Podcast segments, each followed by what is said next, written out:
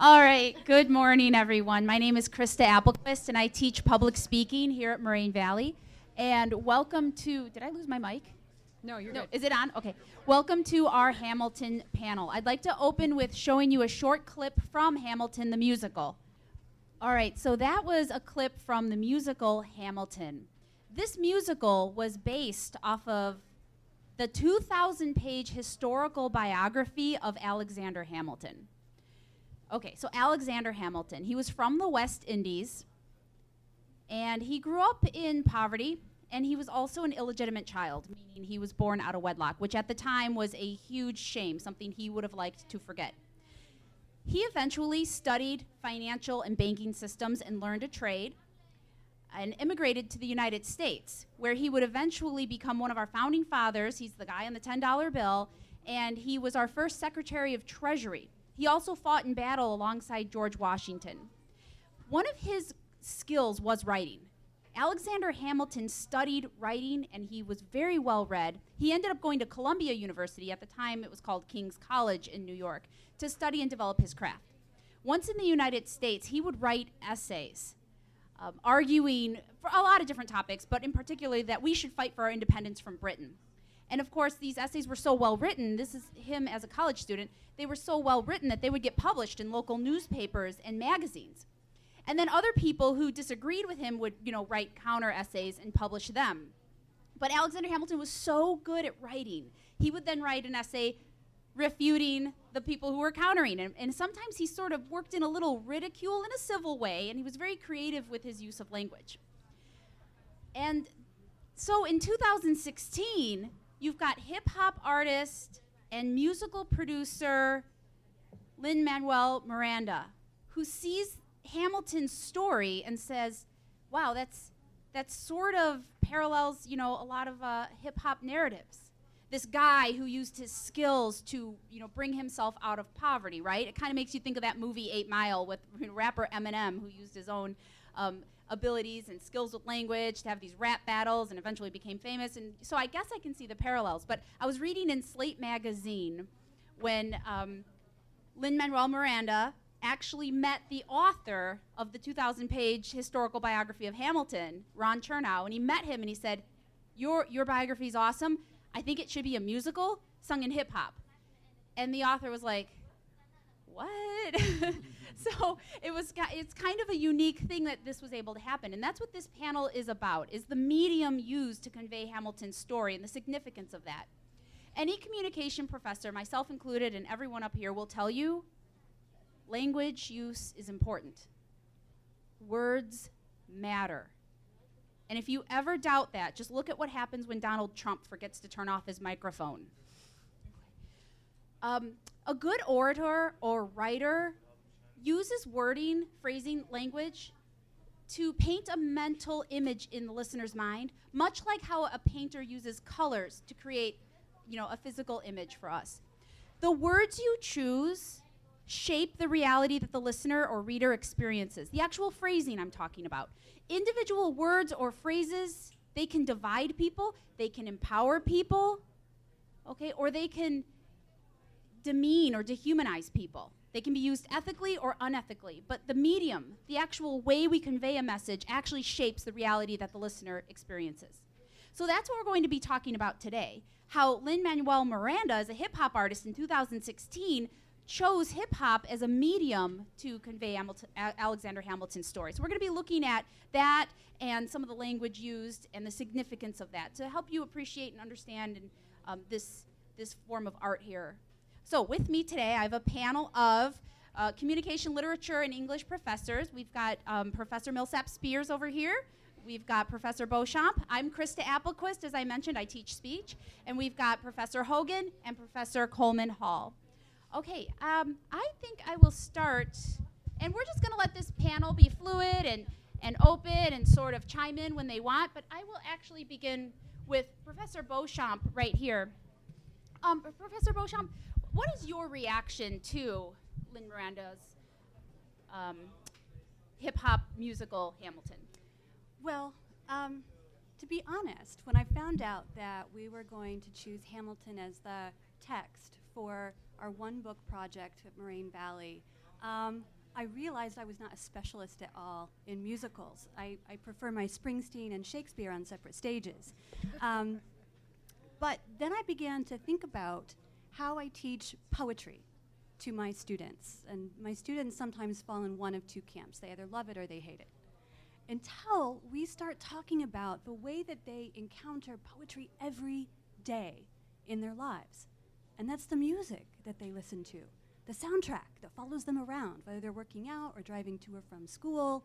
And we make a connection between poetry and music. Uh, and then we begin to really understand that poetry is a special means of uh, conveying information um, to one another. And we listen to it all the time.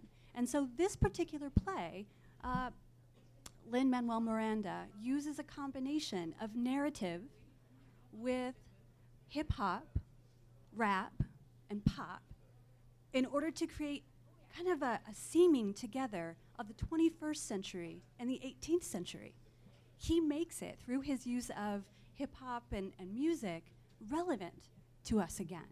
Um, and so I just remember when I was preparing for this, going through some news archives and seeing young people reciting the songs from Hamilton uh, verbatim. And I thought, how great. They're learning about Alexander Hamilton, right? One of the ghostliest figures of our founding father. Um, we, we, he, he does grace one of our, our currencies, but who carries cash around anymore, right? so, right, right, exactly. Um, so he, he's able to use language to bring this, you know, kind of ghostly character to life on the stage. He goes from a one-dimensional character through to a three-dimensional character. Um, and uh, Krista, you mentioned Ron Chernow, um, the writer of the, bio- of the biography upon which this is based. And this is a quote that I found from him that I think kind of sums up uh, what he is what he is able to accomplish uh, with this play. He says, um, "This is Ron Chernow. Two or three months after our first me- meeting, Lin Manuel asked if he could come over to my house and sing something for me. He sat on my living room couch, began to snap his fingers, then sang the opening song of the show. How does a bastard, orphan, son of a whore, etc. When he finished, he asked me what I thought. And I said, I think that's the most astonishing thing I've ever heard in my life. He had accurately condensed the first 40 pages of my book into a four minute song. And he had forged a unique idiom that blended formal 18th century speech with 21st century slang. Filtered through Lin Manuel's extraordinary mind, the lyrics sounded natural and spontaneous and all of a piece. Next thing I knew, he sent me an email and said to go to YouTube, where he had performed it for the Obamas uh, and received a standing ovation. Um, so I, I, think that that shows us what poetry does, uh, and in this case, the, the hip hop and, and rap and pop here, is that it distills human experience down to its essence. So he's able to do in a couple of songs what it took the biographer 40 pages to accomplish. And to me, that's a magical thing. Yeah, yeah so Lin Manuel Miranda did make some history accessible, meaning we can actually understand it in an entertaining way and grasp it for many audiences who may not ever pick up a 2,000 page historical biography. Um, and that's the beautiful thing about Hamilton. But it comes with its own costs. Actually, Professor Hogan, would you like to weigh in on that? Um, well, can I just add with the, Yes. the White House performance, it was at a, a poetry event Huh, when right. it was first performed, so it's Right. exactly what you're saying.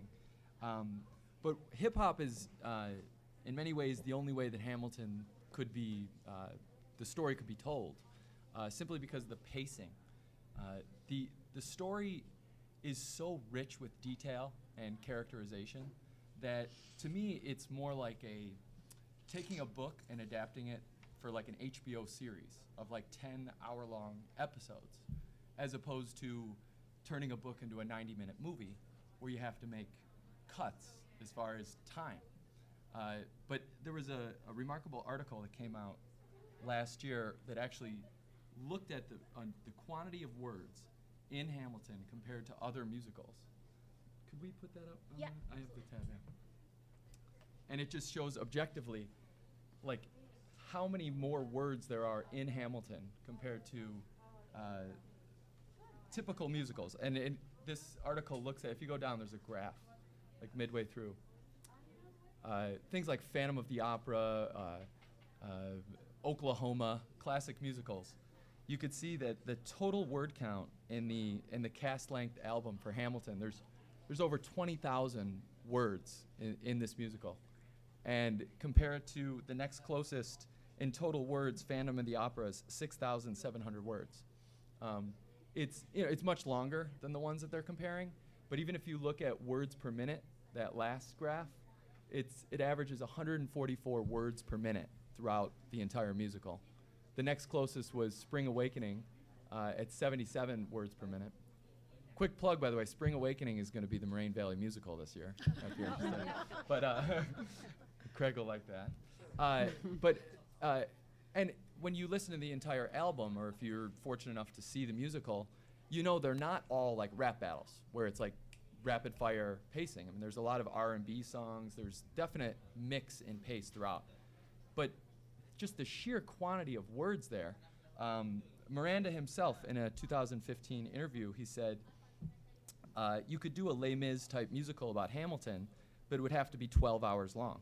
because the amount of words on the bars when you're writing a typical song, that's maybe got 10 words per line. Whereas here you can cram all this crap in at the margins. Um, a- and they actually did the numbers. There's a graph below this if you want to show, Troy, where he was off a little bit. It wouldn't take 12 hours to tell this story if it weren't in hip hop, but if it was, for example, written like the Pirates of Penzance, it would take nearly six hours. um, and it's just funny that they actually did the numbers on all of this. But uh, but you can see, I mean, without the form, and, and Miranda said this itself, it's that the content and the form were so perfectly matched to tell this story because uh, it is a remarkable uh, piece of literature in its characterization, in the contextual detail. I mean, when you get the cabinet battles and they're talking about arguments where it's not broad strokes. I mean, they get into details, and and the, the digs from Jefferson back to Hamilton are just so like uh, perfectly hip hop in the sense that it's like it gets right to the bone. It's specific. It's vivid, um, but it's not sacrificed uh, in in uh, to tell a story with such scope. There really weren't too many sacrifices made, which is really remarkable. I mean, I, the thing I compare it to is uh, my favorite TV show, a lot of people's favorite TV show, The Wire. And when you watch that every single season of The Wire, the biggest compliment that people paid to that was they, they called it Dickensian. And meaning, if you read Charles Dickens, you get this granular level of detail, uh, hundreds of characters per novel, and a world fully created. Um, and you can do that in the form of a novel because you have so many more words to work with, right? I mean, you, you can write uh, a 2,000 word biog- autobiography or biography. You can write, uh, you know, a Dickensian length novel. But in the musical, because of the constraints of the music itself, um, and then when the considerations of storytelling are added with, you know, you need catchy tunes and you need, you know, um, so much to be done. I mean, writing a musical such this incredible uh, feat, but I've never come away feeling as sort of immersed in a world as I have with Hamilton, and I, I think that you can't. Um, there's no other way to explain it except for just the sheer quantity of words that are there to actually create the world. And as I was saying, when you do turn something into a musical, of course it has its costs, as you pointed out, usually in content that is lost because it's so glazed over. Um, in addition, with Hamilton, there are, of course, people who are like, oh, no, I'm not going to go see that. That's fast. It's rap. It's too fast. It, there are audiences that are, of course, left out. People who are like, oh no, give me your slow ballads any day, your Phantom of the Opera style, where, you, you know, because it is a more focused audience at this time. And now, with any musical or TV show or anything, there's often the people who are like, well, that's great, but I read the book. And let me point out to you some of the inaccuracies. And um, so, toward to bring in some sort of um, different perspective on that, I would like to turn it over to Professor Millsap Spears. Well, I don't want to be the Debbie Downer. No, I need you to be, please.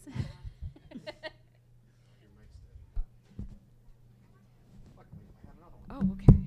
All right, thank you. Well, I my honors 101 class is actually creating podcasts of I don't want to say of Hamilton, but they're taking topics out of Hamilton and they're recording uh, five to 10 minute podcasts discovering different things about it. They actually voted and decided that's what they wanted to do because they a lot of fans in the class. We love it, we love it, we love it. And I said, okay, let's start taking it apart. Those I have my 101 class here today, and they know we take everything apart. We look at all the pieces, and so we then we have an academic look at it.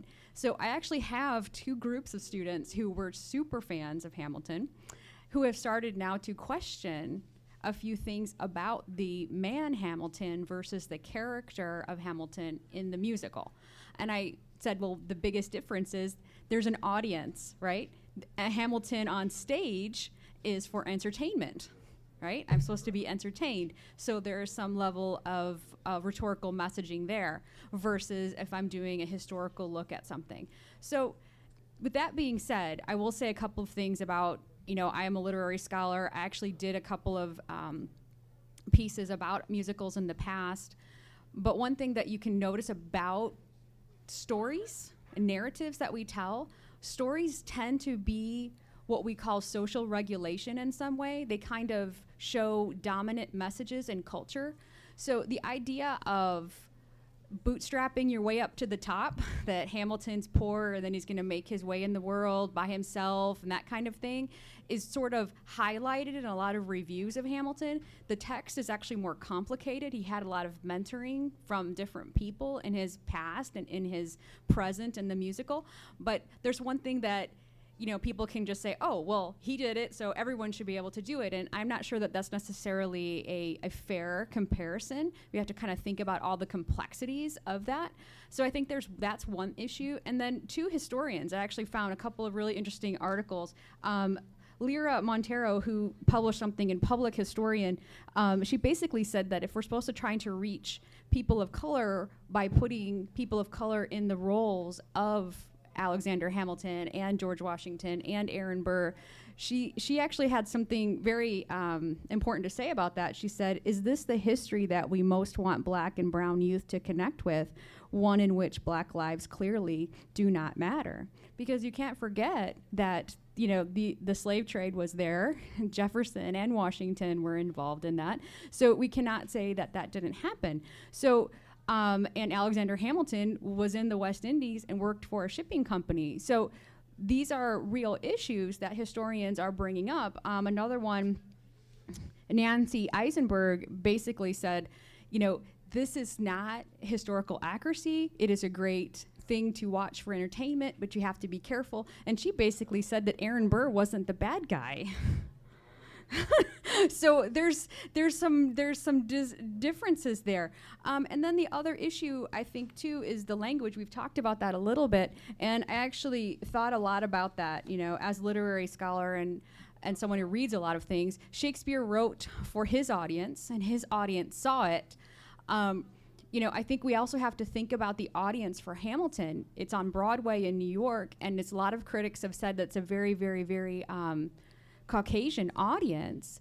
And is that important? You know, so that's something also to be said of where does this go in the future? How do we get more people actually interested in it? And how do we help spread, um, you know, this great messaging? Because there are a lot of great points. I don't want to be the one that's down on Hamilton. I don't want to be that person. There's a lot of great points in there, but I think we have to, if we're going to look at it academically, we have to be fair. Yeah, it is interesting that point you made about how oh you know here it is it's in hip hop it's it's designed to reach the very you know young audiences of today who normally might not access this level of history. Oh yeah, find me one who can afford to buy a ticket and go see Hamilton right now.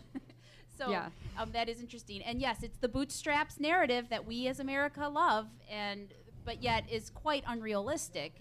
Trends have shown that people born in poverty often stay there. They don't have the connections and and the means that people who are born in a more privileged you know um, socioeconomic class do and in fact in the book it does note that alexander hamilton was poor but uh, when he was in the west indies you know small town this this very wealthy man whom Alexander Hamilton happened to just look a whole lot alike. Okay, remember Alexander Hamilton was born out of wedlock, but this this man just out of the blue that kind of knew his mom, and like I said, the two looked a lot alike. He had some connections for him, and he actually helped him get jobs and things like that. Of course, that doesn't make it quite into the m- musical because that doesn't really suit that bootstraps metaphor that we're that we're you know critiquing right now.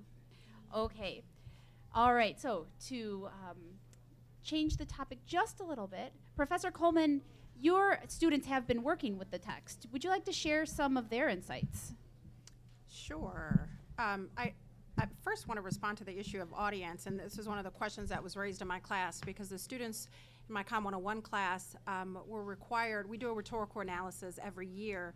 Um, last year it was a political campaign ad, but the, the politics this semester are, are way too bad to try to get involved with.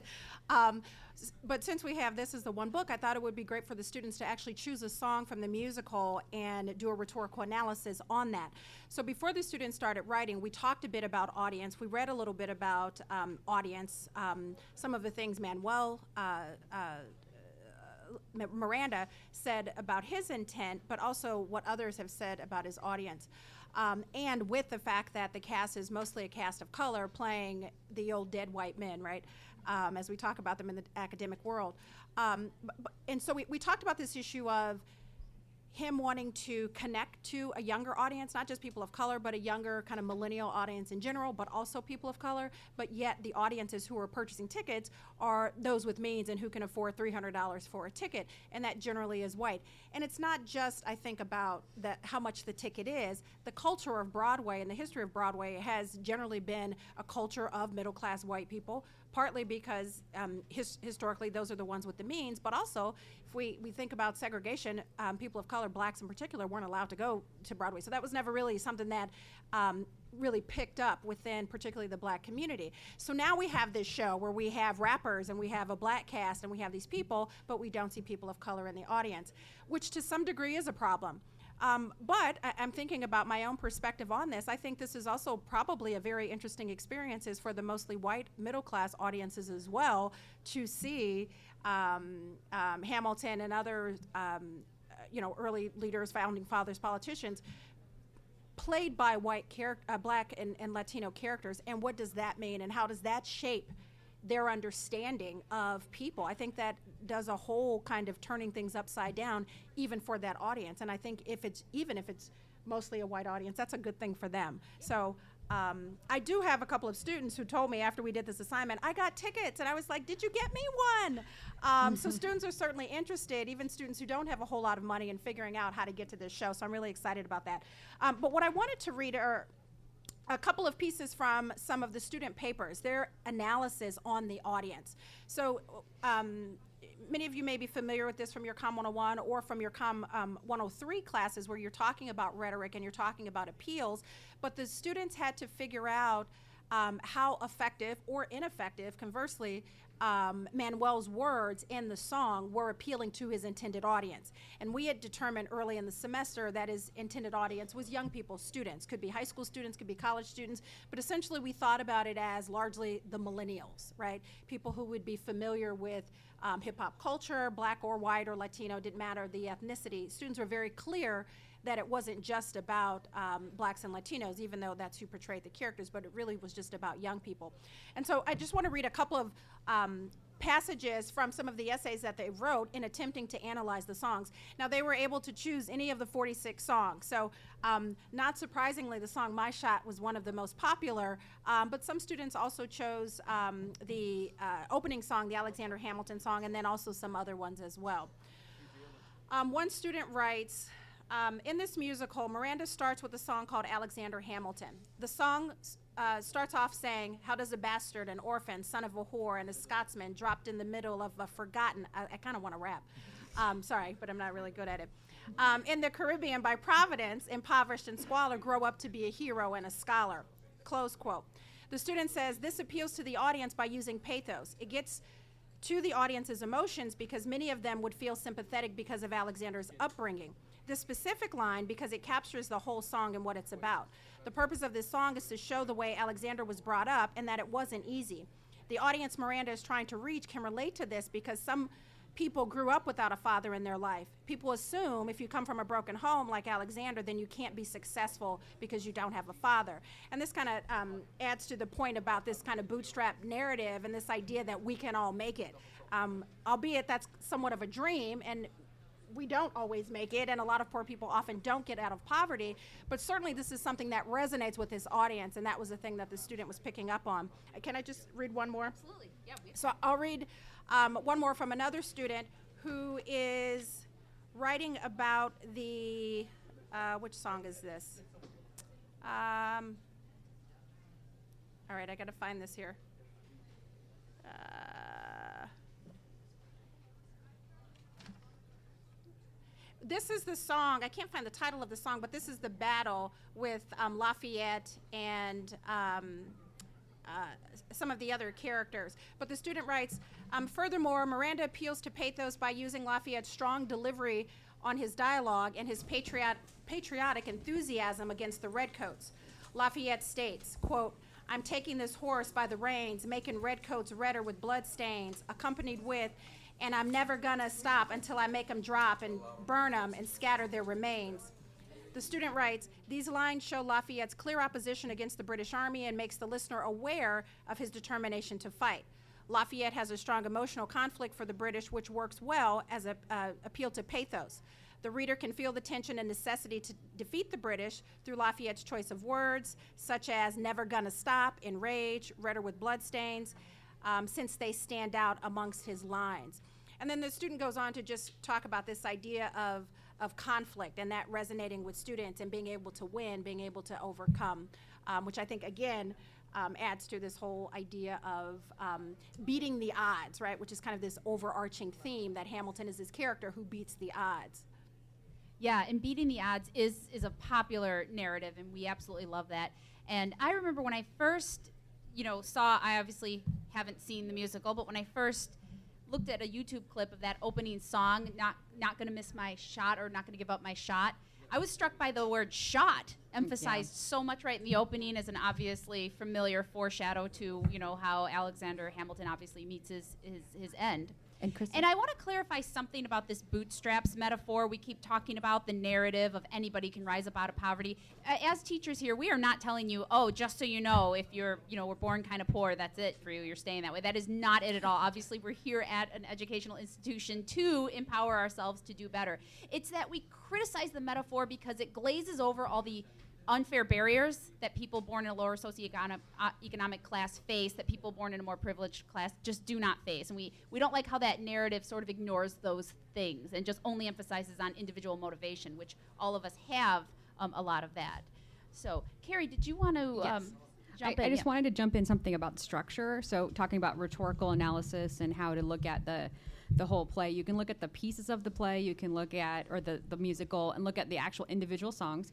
You can also look at how it's put together as a whole. And one thing that I was reading um, about the the production is that Miranda did not want to end at the end of the war. So if you ever listen to the musical, the Battle of Yorktown, you know, yay, we win but then the musical goes on. And so he didn't want to end it there because he was very concerned about what happened after the war. And he actually has this really kind of fun character of King George from England that I just find him hilarious when I listen to what the songs that he sings. The music is this really tinny kind of sound to it that makes him sound silly. He's dressed really ornately um, in the photos and things I've seen of the actor in costume. And he says stuff like, um, I'll just read you this. Uh, you cheat with the French. Now I'm fighting with France and Spain. I'm so blue. I thought we'd make an arrangement when you went away. You were so you were mine to subdue. Well, even despite our estrangement, I've got a small query for you. What comes next? So he asks them a rhetorical question, and then the musical attempts to answer it after that. And I think that's another um, layer to the rhetorical situation of the of the whole musical. Yeah that was a breakup song i think Yeah, i- it is what we were hearing there in that one uh, before i turn it over to comments and questions from the audience what other insights Well, uh, can I offer some advice? absolutely How about that? The, you know, I think there's two ways to consume this musical. Well, that I'd recommend. First, see it, but you know, getting tickets is difficult and it's expensive. But the second one, and I, I like this one, is buy yourself in a car, blasted, you know, on your way to work or after you've watched a dispiriting presidential debate or you're not feeling good and you put it on and there's so many tracks to choose from depending on your mood.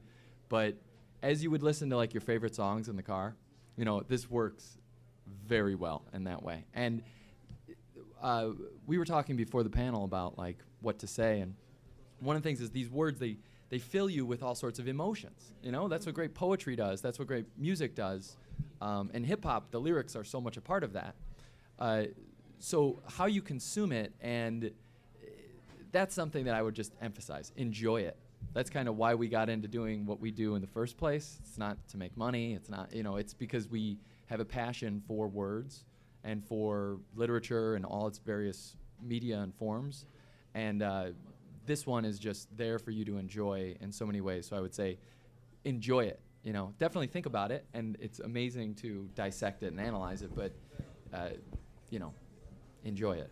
Yeah, as teachers, we want you to know that you already have the cognitive ability to to reap pleasure from words. You do it already when you listen to your favorite songs or if you go to an open mic poetry slam. And humans have have been doing this for centuries. If you think about the very first theatrical productions of the ancient Greeks, the tragedies and comedies, they were in rhyming verse. They were mm-hmm. poems. And so was Shakespeare, and so is hip hop music, and so is rap, and so is country music, and so is a lot of things like that. So this isn't novel in that respect. And of course, you can just you can just enjoy it so much if you focus on that and look at what they're doing with the language. That's what we're trying to build in all of you is that appreciation. Yeah, to kind of go off of what Krista was saying about um, how we use poetry in our lives every day, um, think back to whenever you were little. It's the way that you first started learning about the world, right? One, two, buckle my shoe, right? Three, four. And how many of you in the audience, when you have to alphabetize something, sing the alphabet song? Admit it. I'm, I'm seeing some head shake. Yeah, I do too. Um, so we, we use poetry, we use music, and it goes all the way back even before we were born. The first sound we all hear in the womb is that of the heartbeat, right? The beat. And that comprises a lot of the poetry and the music that energizes us and that is fills a part of this of this musical as well. And one more point, I just want to plug the power of literature. When we study literature, we study everything. We study history, we study religion, we study socioeconomic issues, we study gender issues, power issues, language, of course. So it gives us the opportunity to kind of look through all of these lenses uh, simultaneously. So when you listen to Hamilton, think about that too. I just wanted to jump in too about it can be inspirational. And yes, we could have barriers to things. I'm a first generation college student myself. Neither of my parents finished uh, high school, actually. So um, there were a lot of barriers that I had to overcome. And it wasn't easy, but I did have a few people around me that could help me. So if you are in that situation, look for those people. And I think that's one thing that Hamilton does, and he does this in the musical. And my only point about it was the critics are kind of latching on to that and kind of making that the meme of the musical.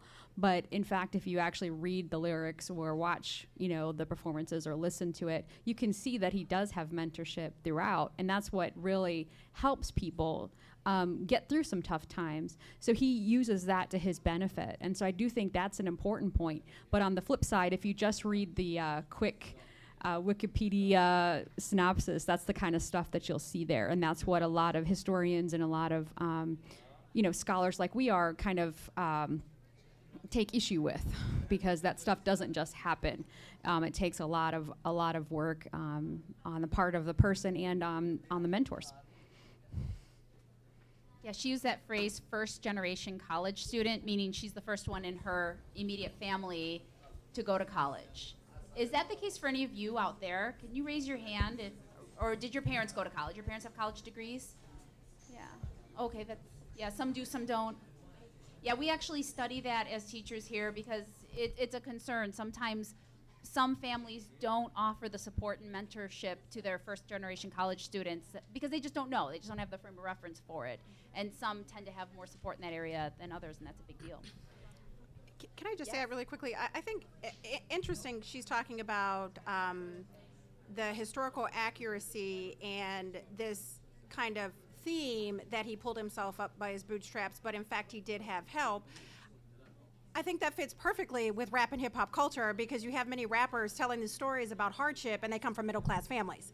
Um, Kanye West's mother was a professor at Chicago State University. I mean, it wasn't, not to say that his life wasn't difficult, but it's interesting that these are just things that we throw out because we know that this is how you pull in audiences. We're humans and our emotions are easily pulled. We don't care about logic. We don't care that two plus two equals four. If we're emotionally um, touched by something, that's what's interesting to us. And I, that's one of the conversations I had with the students when we talk about um, ethos, pathos, and logos, and we talk about a little bit about Aristotle. That was one of the warnings that he had is that um, while he thought logic was the, the most important, most often people used emotions because particularly in, in aristotle's day the audience wasn't really educated. So um, they could kind of get away with emotionally moving people without them thinking logically about something.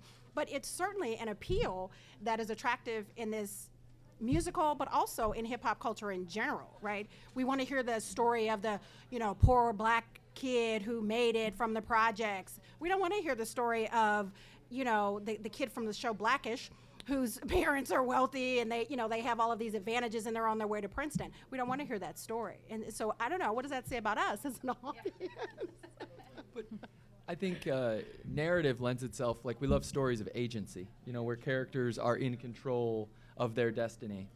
Um, but what I think is so remarkable about this play is there's also the context is fully brought to life, and it's not just this individual. Because uh, I think Carrie said that when you actually uh, listen to the musical, you see that it's more complicated than simply by his bootstraps. That there are, Washington is a key mentor. That there's groups of friends. That there are events beyond his control. Um, but often in narrative, you sacrifice the fuller, complete picture. You, you sacrifice the context just because questions of individual characters, the choices they make determine everything. They're more compelling. They're easier to understand. You know, we'd like that to be true. It's unfortunate that it's it's not the full picture. I would also like to add that the narrative, I think, in this piece is very allegorical to our current political climate in a lot of ways. Um, yes, it's supposed to be set in the American Revolution, but I do think that we're seeing a whole different side to America now with um, changing. Um, landscapes and and places and and different things that are happening. So i think that he's actually tapping into a current feeling that um, people are having. So definitely the audience of the millennials they're changing everything. And maybe that's a good thing.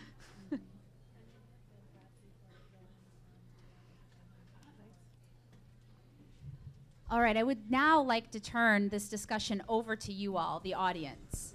What questions or comments would you like to make? Go ahead and stand up, and I'll repeat the question so that everyone can hear it.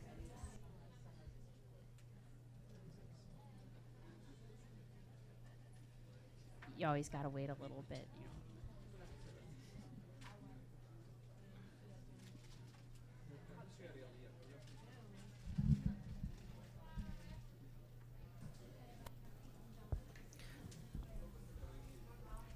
Can, oh, I? we have can a I ask? microphone back there. Yes.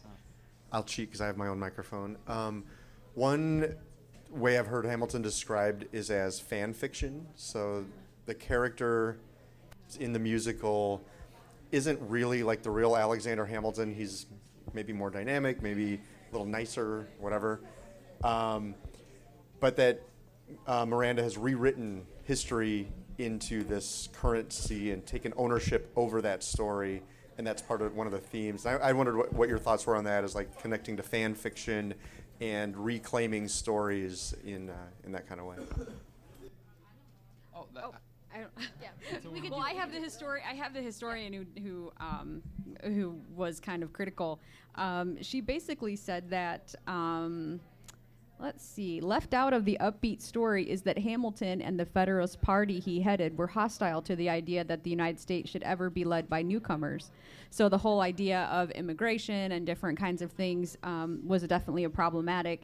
Um, she goes on to say that um, that Burr really was more pro immigration than Hamilton. She says that um, he Burr says America stood with open arms and presented an asylum to the oppressed of every nation. Shall we deprive these persons of an important right derived from so sacred source of our Constitution? So he was arguing that immigrants should be able to serve in high offices. So I mean, I do think that that's something that's kind of not in the musical. Um, that's important and I guess maybe we have to have an, a protagonist and an antagonist, right, to kind of make something work. So I think that's probably part of this. Go ahead. I'm sorry. No, and it's I've read several interviews with Miranda talking about legacy as one of the big themes in the play. The last song is all about that. Who will tell your story? Um, and he wanted to include, apparently, Miranda said, uh, a final number of Eliza, the wife, who went on to live 50 more years after Hamilton died and um, moved to Washington Heights in like the northernmost part part of Manhattan, and worked to sort of tell his story to be his uh, the, the one that would defend him and his name because naming and legacy are such a big part of it. Another interesting thing is Miranda's first musical was something called In the Heights. I don't know if you're familiar with it and it's a story about being Latino growing up in this neighborhood of Manhattan, Washington Heights. And he was like, Eliza lived in Washington Heights for 50 years after Hamilton died. And so he wanted to sample his own song from a previous musical he'd written in the final number. And he was like, that was just a little too cute. He couldn't get away with it. But I mean, as sampling such a major part of hip hop, that would have been an interesting way of telling it, looping it all the way back. And Professor Beauchamp, you mentioned that when we study literature, we study everything. Okay, through through these narratives, we look at our world sociologically. We look at gender issues. We we look at history um, through these characters and through these narratives. Um, Professor Millsap Spears, we were talking earlier that actually a gender mates, so yes we, talk are a gender issue is sort of portrayed in Hamilton that he brings in this feminist Yes. you know like going to empower that particular voice where y- again another diversion from Yeah. Well, know, the other issue that a lot of my students were actually interested in was the fact that um, women's uh, suffrage and things didn't happen yet. A lot of students don't realize that women have only had the right to vote in this country for 100 years. Both of my grandmothers were born in ni- at 1918. That you know makes me about dust, I know, but um, neither were neither of their mothers were um, able to vote. So my great grandmothers were not able to vote. Um, so it's an important issue to kind of bring up. But one of the characters, there's a few lines about how um, the women in Hamilton are going to convince um, Jefferson to add women into the Declaration of Independence, and I, you know, take I take real um, issue with some of that because that's that's if you want to talk about fan fiction, I would definitely put that under fan fiction because that definitely wasn't um, that that struggle took a long time and um, he kind of glosses over it. right as if like they were so open to the idea at Right. the time when really it When took, women like, were a property. huge revolution right exactly it took a huge revolution of women's rights uh, combined with the abolitionist movement combined with the prohibition movement to, to and it took decades like over a century to you know get to get that changed so Yeah, definitely. Um, and now Professor Hogan had pointed out that there are more words crammed into such a small amount of time in the musical Hamilton. I want to play a clip, another song that I'm I'm told is the fastest song. Yeah, can you pull it up for me? Guns and Ships. Yeah, that's a good one. Now, of course, Lin Manuel Miranda is he the one who sings it? That particular one? Yeah. Oh, that was the one that the students were talking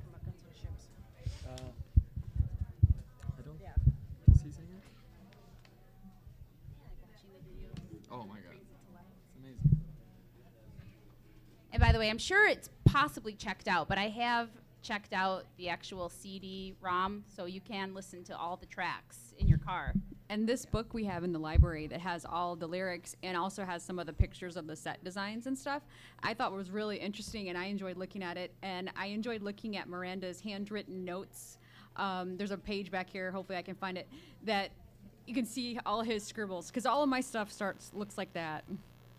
Everybody always looks at the end as the result of the perfect essay or something. And of but course- everything starts as a mess and for leave me. it to a comm teacher to try to emphasize to you all that it's always a process. You always see this amazing essay at the end or amazing performance at the end. But I coach the speech and drama team, and yeah, sometimes you'll see these like performances. It's like, well, you should have seen it when we first started. It was just a bunch of scribbles on notebook paper. Then we did it this way. Then we did it that way. We did it for a live audience, and it was terrible. So we changed some stuff. It's always it's a process. It's a molding. Yeah, we're ready. put the lyrics up so you can listen And the, you know, it's like the rapid pace, obviously in that song. But Miranda was aware that in musical theater, you have to, uh, it has to be comprehensible to the audience. So like the all the words have to facilitate story and characterization, and uh, so imagine the balance he's making there in writing something that's that fast, but uh, it's not just rhyme schemes and meter. You're also thinking about like the order of information and what you emphasize and what you don't, so the audience can understand the story. I mean, plot points and context. I mean, it's remarkable. Right. I mean, he does deliver so much content. I mean, how many musicals have you seen where the whole song just proves the point that the friendship is strong or that the man is in love with the woman and that's that's the whole song. But you get so much history and so Well, he so uses much the content. lines so well. I mean, you can see it up here, the way the lines break. Um, that's a technical, poetic um, device, and he uses the breakage of lines extremely well. So if you actually look at the, the lyrics when they're printed, it's done extremely well. Right, and so there, there may be some formalists who would argue that rap or, or hip hop is not uh, is not poetry. I think that we see evidence to the contrary here. This is hard, and he makes it seem effortless. Um, it was, I believe, Robert Frost who said that writing in free verse is like uh, playing tennis without a net. Um, here, we have very formal applications and cassettes that are used, um, and it's astounding to me because I know it's hard work. Yeah. Um, I just want to kind of for final comment. I, I'm thinking about it, and actually, lis- I was listening to the song again as it was playing, and still thinking about the question of historical accuracy and how important that might be. And to some degree, I feel like that wasn't his intention, and I and I feel like this kind of um, revolutionary, this sort of movement building theme kind of overarches this play. Even in some of the words in that song, this idea that the tides are changing. Well, if we look at the cast in the play, the tides are certainly changing. The, the numbers numerically are changing in terms of people of color in this country.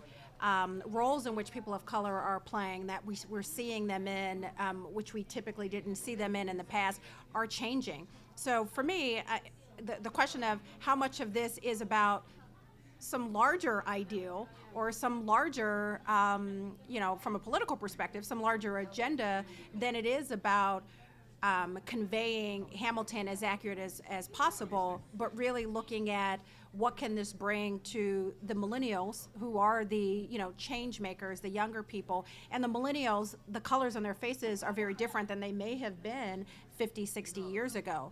Um, I think there's a large sort of underlying message of that that's playing out um, in this in this musical. That's a really good point. Maybe the rhetorical goal, if there is one, of the musical isn't to provide an accurate picture of of history. Instead, more so an accurate picture of how times are changing today and how people are empowered today and how roles are changing today. So he's using using that story. But yeah, the point isn't just absolute historical accuracy. Here's exactly what happened. And in theater, it is it is difficult for people of color to get roles because you know, in America, the history of theater, everything's written for you know white people, and but they're put throwing that on its head. Well, and there and there is I've heard writers, particularly writers of color, not just African Americans, but Indian writers from India. I've heard um, writers being rejected um, because the publisher said um, our audience doesn't want to hear a love story about two Indian people, and so the writer asked the publisher, "Well, who's your audience?" And so the publisher said, "Well, we're talking mostly about white middle class people." And so there's also this idea about what audiences want to see, and this play turns it on its head because audiences are flocking to see Yes. African American and Latinos rapping on stage in 18th century getup. You know, so it, it's Yeah. I mean, it, it kind of plays against this notion that somehow white people don't want to see people of color. I, I don't. I think that's that an excellent point. inaccurate. Yes, exactly. That's a very positive point. Audience. Comments, questions, insights, disagreements, points of objection? yes, you in the yellow. She asked, did, did all of us see the play up here? No, I Nope, didn't. we can't afford those tickets on our salaries. Yeah, no. That's when the first when the idea was floated last year, when it was announced they were going to do Hamilton. I was like, how can we do this? No, you have to see. We're talking about theater. You you have to experience it in person. It's an embodied form, and to just listen to the uh, the, the the CD or to watch you know like television segments. But it is kind of an interesting way to think about it. I mean, we're experiencing it very differently than if you would were to see the play. Why, you got a bootleg copy for us? Because, you know. But I will say I haven't seen the play, but I am a musical fan. So even just listening it, to it in my car, because I have been to many musicals, I, I can imagine that this is probably one of would for me be one of the most fantastic experiences, maybe even in, in, in my lifetime, just because that being in that theater and then hearing the music, but then also thinking about the music that comes from rap and hip hop, even if you don't like the words, because I tend to not like rap and hip hop words, the way the music sounds. I'm just imagining being in a theater and listening to that, the beat, and you know, just kind of, I could see myself like this, you know, through the whole play, kind of going along with the music. That it, it would be really a powerful experience. But yeah, all of us have been piecing this together with YouTube clips, with what we see on TV, with looking in the book with all the pictures, and of course listening to the CD-ROM, yeah, and reading the actual biography. Great question, though. Great point. Someone else? Yeah, raise your hand. I'm curious. Ha- have any of you, and I won't put you on the spot and ask you to elaborate, but how, how many of you have seen Hamilton? How many No. of you want to see Hamilton?